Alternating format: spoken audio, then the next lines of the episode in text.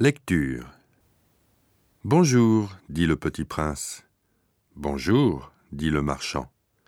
C'était un marchand de pilules perfectionnées qui apaise la soif. On en avale une par semaine et l'on n'éprouve plus le besoin de boire. Pourquoi vends-tu ça? dit le petit prince. C'est une grosse économie de temps, dit le marchand. Les experts ont fait des calculs. On épargne 53 minutes par semaine. Et que fait-on de ces 53 minutes? On en fait ce que l'on veut.